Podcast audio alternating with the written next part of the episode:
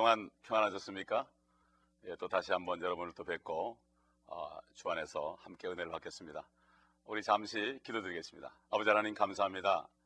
오늘도 주님의 은혜 가운데서 사도 요한을 통해 알려주신 우리 주 예수 그리스도에 관한 계시의 말씀을 우리가 상고할 수 있는 귀한 시간, 축복된 시간 주신 것을 감사합니다. 성령님께서 우리를 기름 부으셔서 우리 모두가 다 성령 안에서 하나가 되어서 주의 말씀을 깨닫는 축복이 넘치게 하여 주옵소서. 우리 구주 예수 그리스도 이름으로 감사하며 기도합니다. 아멘. 예, 오늘은 아, 지난번에는 우리가 아, 요한계시록 전체에 대해서 서론적인 부분을 했습니다. 이제는 오늘부터는 우리 한 절 한 절씩 우리 영요 생명이신 하나님의 말씀을 우리가 상고하면서 우리 심령 깊숙이 우리가 먹는 시간을 갖겠습니다. 이 하나님의 말씀은 히브리서 기자가 말했듯이 아, 이 천지를 창조하시는 능력이 있고 또 창조된 이 천지를 운행케 하는 능력이 있습니다. 이 말씀이 우리 안에 있다면 우리도 그런 능력 가운데 살 수 있습니다. 이것이 바로 하나님의 자녀들의 특권입니다. 그래서 오늘 한 절 한 절씩 우리 사도 요한이 아, 본 것들에 관해서 우리가 아, 보면서 우리가 상고하도록 하겠습니다. 우리 먼저 1절부터 3절까지 제가 한번 봉독해 드릴 테니까 여러분 화면에 있는 그 말씀을 같이 보면서 우리 같이 읽겠습니다. 요한계시록 1장 1절부터 읽습니다. 예수 그리스도에 관한 계시라. 이는 하나님께서 반드시 속히 일어날 일들을 그의 종들에게 보이시려고 그에게 주신 것이요. 그의 천사를 그의 종 요한에게 보내어 알게 하신 것이니라. 요한은 하나님의 말씀과 예수 그리스도의 증거와 자기가 본 모든 것을 증거하였느니라. 이 예언의 말씀을 읽는 자와 듣는 자들과 거기에 기록된 것들을 지키는 자들은 복이 있나니 이는 그 때가 가까움이라. 우리 여기 1장 1절에 보면은 예수 그리스도에 관한 계시다. 사실 성경 말씀 전체가 한마디로 우리가 성경 말씀이 무엇이냐 그러면은 바로 예수 그리스도입니다. 아, 구약은 바로 예수 그리스도께서 오실 것을 여러 가지 모형을 통해서 아, 뭐 어린 양을 통해서 또 모세를 통해서 다윗을 통해서 솔로몬을 통해서 수많은 그 그리스도의 모형들을 통해서 예수 그리스도가 하나님이 성육신에서 이 땅에 오실 것을 증거한 것이 바로 구약이고 또 복음서는 그분이 직접 오셔서 하신 말씀이 복음서고 그 다음에 아, 신약은 아, 우리 주님께서 영광 받으시고 우리 모든 죄를 다 도말하시고 아, 그리고 십자가에서 부활하신 후에 죽으신 다음에 부활하신 후에 승천하셔서 결국 열흘 만에 성령께서 이 땅에 오셔서 성령께서 우리 주 예수 그리스도의 사역을 인계 받은 후에 아, 그러한 아, 성령 시대는 바로 예수 그리스도가 앞으로 오실 것에 대한 증거를 아, 우리가 많이 봅니다. 그렇기 때문에 성경 전체는 바로 예수 그리스도의 초림과 그분이 오심과 또 그 다음에 앞으로 영광 중에 심판주로 오셔서 하나님의 백성들과 자녀들을 구원하실 것이라는 이 바로 예수 그리스도에 관한 말씀이요. 바로 예수 그리스도께서는 요한복음 1장 1절부터 보면은 태초에 말씀이 계셨는데 그 말씀이 하나님과 함께 계셨고 그 말씀은 하나님이셨느니라. 바로 말씀이신 하나님. 그 14절에 가보면은 그 말씀이 육신이 되어 우리 가운데 거하시며 우리가 그 영광을 보니 아버지의 독생자의 영광으로 은혜와 진리가 충만하더라. 바로 말씀으로 창조하신 예수 그리스도. 고로새 1장 20절에도 19절 20절에도 바로 예수 그리스도를 위하여 예수 그리스도를 통하여 하늘과 땅을 창조하셨다고 말씀하셨습니다. 바로 그분에 관한 말씀입니다. 그렇기 때문에 이제 우리 앞에 남아 있는 것은 바로 다시 오실 예수 그리스도. 특별히 대살로니가 교인들이 핍박을 받을 때 그 사도연을 통해서 대살로니가 교회 성도들에게 예수 그리스도께서 공중에 오실 때 들림 받을 그러한 소망을 주셨고 또 고린도 교회 성도들에게도 15장에 가보면은 아, 깜짝할 사이에 호련히 우리가 변화되어서 우리가 하늘에 올라가 주님 만날 것을 거기 또한 말씀하고 있는 것을 볼 수가 있습니다. 그래서 우리는 바로 예수 그리스도에 관한 계시 모든 성경이 다 그런 것이다 하는 것을 다시 한번 알아볼 수가 있고 2절에 보게 되면은 예수 그리스도의 증거가 나옵니다. 예수 그리스도의 증거다. 근데 성경은 우리가 우리 마음대로 그냥 해석을 해서 안 됩니다. 예수 그리스도의 증거는 여러분이 요한계시록 19장 10절을 찾아보게 되면은 찾아보게 되면은 거기 나와 있는데 바로 예언의 영이다 이렇게 나와 있습니다. 예언의 영이다. 여러분 나중에 찾아보시기 바랍니다. 그럼 예언의 영이라는 게 뭐냐? 예언의 영이라는 것은 앞일을 말해주는 것이 바로 예언의 영이다. 쉽게 얘기해서 이렇게 얘기할 수 있습니다. 무슨 예언 그러면은 뭐 내 욕심을 위해서 무엇이 잘 되고 이런 게 아니고 하나님 예수 그리스도에 관한 바로 예언이죠. 우리 예수 그리스도께서 어떻게 어떤 일을 이룰 것인가? 남은 일이 무엇인가? 하나님의 사역면에서 얘기하는 거지 어떤 개인의 이익을 위해서 하는 것은 예언이 아닙니다. 그건 무당이죠. 예, 그렇습니다.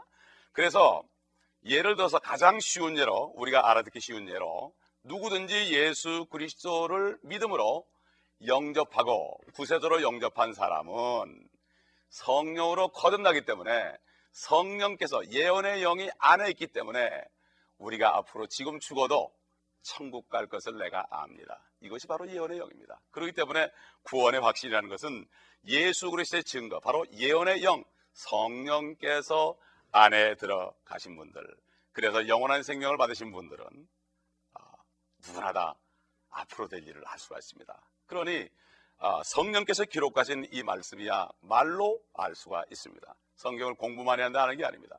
내가 예수 그리스도를 영접하고 바로 죄인이라는 사실 내가 예수 그리스도가 없으면 그분의 십자가에 죽으신가 부활하심이 없으면 나는 아무것도 아니다 이것을 알고 그분을 영접한 사람들은 누구든지 이 시간 누구든지 영접하는 순간에 죄는 다 용서받고 없어지고 성녀로 거듭날 때 아 바로 나도 이제 앞으로 예수 그리스도를 만나는구나 지옥 가지 않고 천국에 가겠구나 이것을 확실히 아, 깨닫게 되는 것입니다. 그렇기 때문에 성경 말씀은 20명이 넘는 수많은 그 사람들을 통해서 아, 천년 이상 떨어져 있는 사람들이 기록했는데 같은 영으로 기록했기 때문에 성경이 다 일치하고 하나도 아, 실수 없이 정확하게 기록된 것이 바로 이 성경 말씀인 것입니다. 우리 3절에 보게 되면 아까 지난번에도 말씀드렸지만은 요한계시록의 말씀을 읽는 자 그러니까 혼자 집에서 읽죠. 여러분 지금 읽고 있습니다. 그 다음에 또 듣는 자들 지금도 듣고 계시죠. 아, 부족한 종을 통해서 여러분이 요한계시록의 말씀을 지금 듣고 있습니다. 그 다음에 그 예언의 말씀을 지키는 자 영어로 보면 keep 그랬어요. keep the prophecy. 그러니까 그 예언의 말씀을 마음에 잘 간직하고 잊어버리지 않고 다른 건 다 잊어버려도 마음속에 잘 간직하고 지키는 사람들은 복이 있다. 그러니 이 복 있는 말씀을 여러분 얼마나 읽으셨습니까? 얼마나 들으셨습니까? 저도 지금 축복을 받고 있습니다. 저는 말씀을 읽으면서 저도 듣고 있습니다. 또 마음판에 간직하고 있습니다. 참 우리는 다 축복받은 사람들입니다. 이 축복받은 말씀을 듣지 못하게 하고 전하지 못하게 하는 사람들이야말로 그 안에는 영이 어떤 영인지 우리는 점검을 해봐야 됩니다. 그 사람이 아무리 위대한 사람일지라도 상관이 없습니다. 하나님 앞에는 누구나 다 죄인이고 하나님 앞에는 누구나 다 벌레 같은 존재이기 때문에 예수 그리스도의 보혈이 없으면 아무것도 아닙니다. 위대하고 유명한 사람 믿지 말고 하나님의 말씀을 의지하시고 이 말씀만을 믿으시기를 예수 그리스도의 이름으로 축원합니다.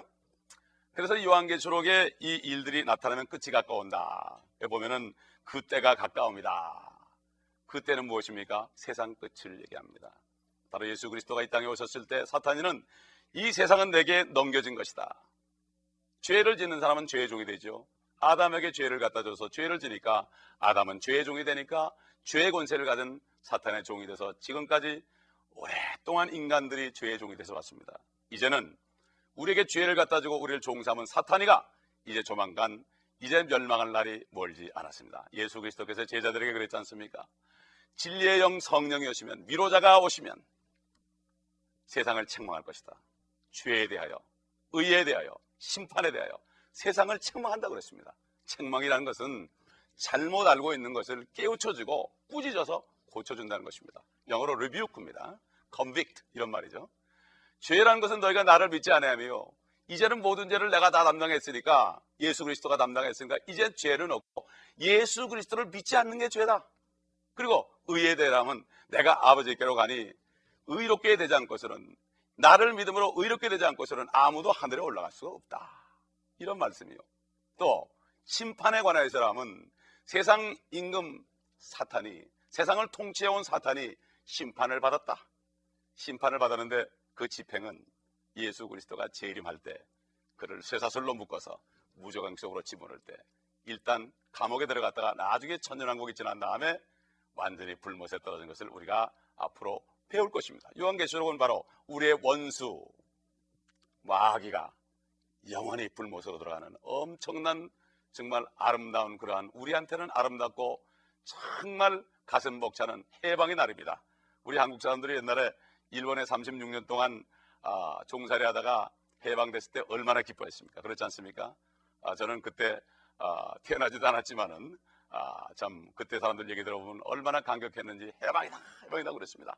바로 예수 그리스도께서 십자가에서 죽으시고 부활하셨을 때 우리는 완전히 죄로부터 사망으로부터 해방됐습니다. 그러나 누구든지 그 예수 그리스도를 믿는 사람에게만 법적으로 효력이 있는 것이 바로 이것이 예수 그리스도의 복음입니다. 지금 이 말씀을 드리면서 죄인임을 자각하는 분은 예수 그리스도를 구주로 영접하시기 바랍니다. 그러면 여러분 그 순간에 약속하신 대로 예수 그리스도께서 성령으로 여러분 안에 들어가셔서 여러분의 죽은 영을 거듭나게 하시고 여러분의 혼을 소울을 구원할 것이고 주님이 여러분 앞으로 오실 때 여러분의 몸은 죽지 않는 몸으로 새롭게 변화될 것입니다. 여러분 이 소망을 어, 갖기를 원하지 않습니까?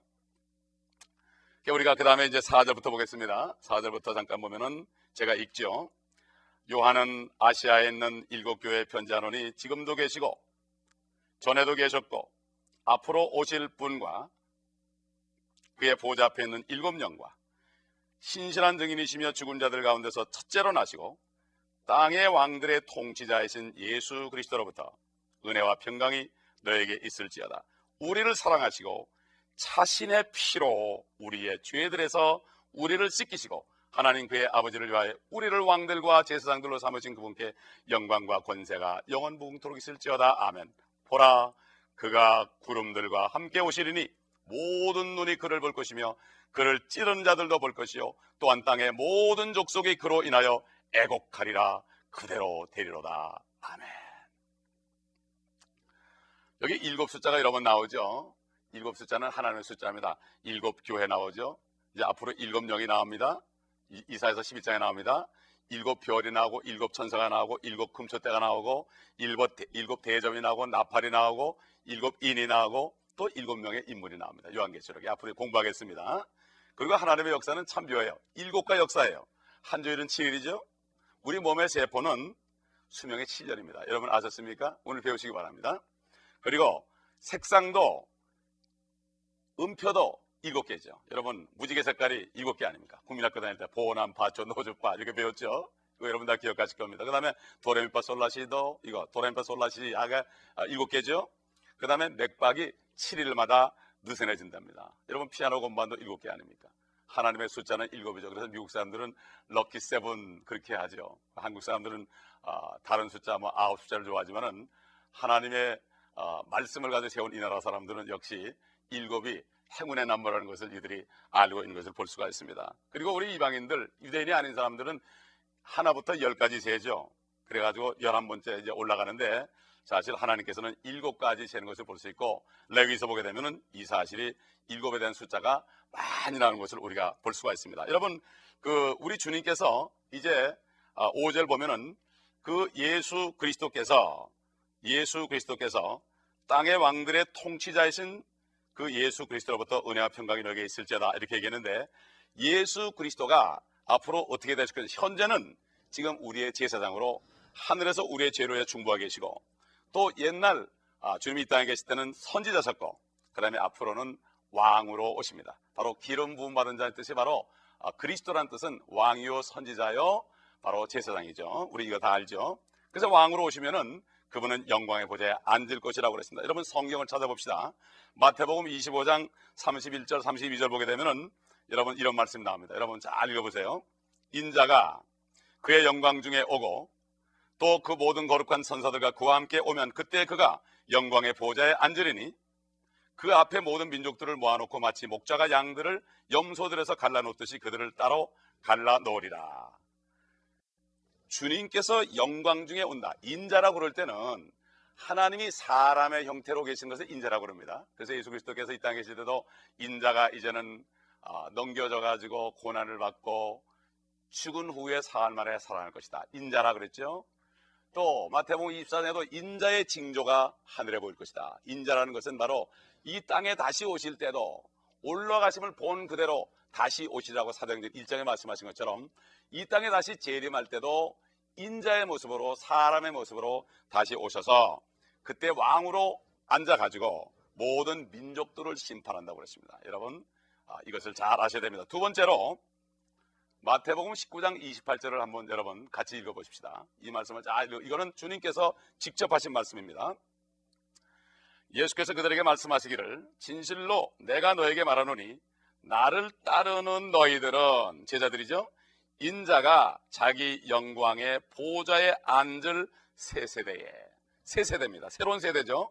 너희도 열두 보좌에 앉아 이스라엘 열두 지파를 심판하리라. 이 새 세대라는 것은 아, 바뀐 것을 얘기합니다. 왜냐하면은 아, 우리 예수 그리스도께서 이 땅에 아, 재림하시게 되면은 그때는 세상을 심판하게 되고 아, 그리고 어, 사탄이는 이제 무적에 가두게 되고 아, 그리고 이제는 이스라엘도 회복하게 되고 그렇게 되면은 어, 우리 참 예수님께서 제자들에게 아, 너희는 이렇게 기도하라 이렇게 말했죠. 하늘에서 뜻이 이룬 것처럼 땅에서도 이루어지다. 그 앞에 뭐라 그랬습니까? 아, 하늘에 계신 아버지여 이름이 거룩히 여김을 받으시오며 그 다음에 나라가 임하옵시며 그랬죠. 그 나라라는 것이 바로 킹덤입니다. 사실 왕국입니다. 아, 킹덤과 네이션, 나라와 왕국의 차이점은 킹덤이라는 왕국이라는 것은 왕이 통치하는 곳이고 그 다음에 나라라는 것은 대통령이나 이런 분들이 아, 통치하는 것을 바로 나라라고 그러죠. 아, 그렇기 때문에 바로 예수 그리스도가 다스리는 나라는 바로 왕국입니다. Thy kingdom. 아, 당신의 왕국이 임하옵시며 이런 얘기죠. 그 다음에 하늘에서 뜻이 이룬 것처럼 하늘에서 어떻게 뜻이 이뤘습니까? 예수 그리스도가 십자가에 죽으시고 부활하신 후에 하늘에 올라가셨을 때 주와 그리스도가 되셨다고 사도 베드로가 증거한 것을 우리가 볼 수가 있습니다. 하늘의 뜻이 이루어졌습니다. 이제는 땅에 오셔가지고 옛날 아담의 죄 때문에 아담이 받았던 그 왕권을 빼앗겨서 사탄에게 넘겨줬지만 이제 바로 마지막 아담으로신 예수 그리스도께서 이 땅에 오셔가지고 우리 죄를 다 도말했기 때문에 당연히 사탄에게 청구해서 이 하늘뿐만 아니라 땅까지 다 청구해서 뺏어서 에베소 1장에 있는 것처럼 하늘과 땅이 그리스도 안에서 통일되는 이 하나님의 경륜이 이루어지는 것을 우리가 알아야 됩니다. 우리가 천국 가서 영원히 살기 전에 이 땅에 새로워졌을 때 이제는 우리 원수들도 없고 우리를 비방하는 사람들도 없고 죄도 없는 정말 아, 저주도 없는 이곳에서 정말 사는 것처럼 한번 살다가 저 세예루살렘 진주로 보아로 꾸민 집에 가야 되지 않겠습니까? 우리가 이 소망을 가져야 됩니다. 그렇기 때문에 히브리서 1장 7절에 보면은 믿음이 없이는 하나님을 기쁘시게 못하는데 믿음이라는 것은 하나님이 계신 것과 그를 찾는 자에게 상을 주는 것이다. 상은 언제 줍니까? 사도 바울이 그랬잖아요. 너희가 함, 참으면 디모데후서 2장 15절에 보면은 참으면 함께 다스릴 것이요. 그렇죠? 예수 그리스도 함께 고난을 받으면 이 땅에 다스리는 권세를 줬습니다. 그런데 특별히 그 제자들에게는 제자들에게는 특별한 권세를 준 거죠. 이스라엘을 열두 지파를 다스리는 것이고 우리는 모든 이방 나라를 다스리는 이러한 축복을 준 것입니다. 그래서 아, 우리가 누가복음 1장 31절로 30, 아, 32절 33절 보게 되면은 그 가브리엘 천사를 통해서 예언한 말씀이 있죠. 마리아에게 바로 아, 마리아에게 이렇게 얘기했습니다. 보라, 네가 네 아내 태 안에 임신하여 한 아들을 낳으리니 그의 이름을 그의 이름을 예수라라. 그는 위대하게 될 것이요. 또 주 하나님께서 그에게 그의 조상 다윗의 보호자를 주실 것이며 그는 야곱의 집안을 영원히 통치할 것이요. 그 왕국은 무궁하리라고 하니라. 바로 마리아에게도 이런 것을 주신 것입니다. 그렇기 때문에 우리 앞에 있는 것은 바로 예수 그리스도 안에서 하늘과 땅이 통일되고 이제는 우리가 천년 동안 그 복을 누리다가 주님 이제 주님과 함께 영원 복락 바로 새 예루살렘 아, 보소로 꾸미고 길은 정금이요 그 다음에 문은 열두 문은 진주문인 그곳에 들어가서 영원토록 삽니다. 이것이 바로 우리에게 주신 축복입니다. 기도하겠습니다. 아버지 하나님 감사합니다. 우리에게 주신 말씀들을 통하여 우리에게 소망을 주시니 감사합니다. 말씀을 배워가면서 우리에게 주신 소망이 더 굳건하게 세워지게 하시고 이 땅에서 흔들리지 않고 먹을 것과 입을 것이 있은즉 나그네 같은 생활을 하면서 기쁨으로 소망 속에서 주님 안에 살 수 있도록 도와주시옵시고 아직까지 구원받지 못한 분이 있다면 지금 마음속으로 한 번 죽는 것은 사람에게 정해진 것이니 마음속으로 주님을 영접하고 예수 그리스도를 영접하여 죄사함 받고 구원받는 축복을 누리게 하여 주시옵소서 예수 그리스도 이름으로 감사하며 기도하옵나이다. 아멘.